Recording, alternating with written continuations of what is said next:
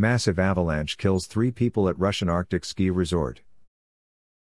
Massive avalanche hit the Gora Otdelnaya separate mountain, resort complex outside the Russian Arctic city of Norilsk, crushing several huts that hosted skiers, late on Friday. The snow mass covered an area of around 300 square meters, crushing several huts and killing three people, including a child. A teenager with frostbite has been rescued from under the snow mass.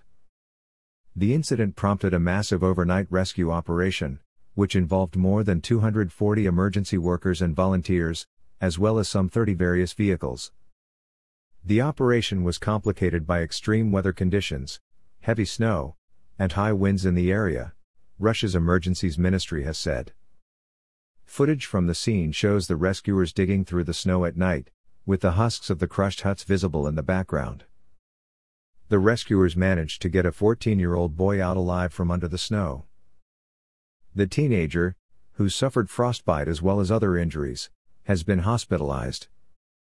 Three other people, two adults and a child, said to be the family of the injured boy, have been killed by the avalanche.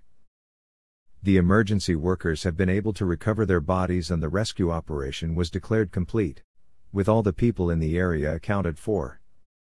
Russia's investigative committee said it has dispatched its officers to Norilsk, which lies some 190 miles inside the Arctic Circle, to probe the incident.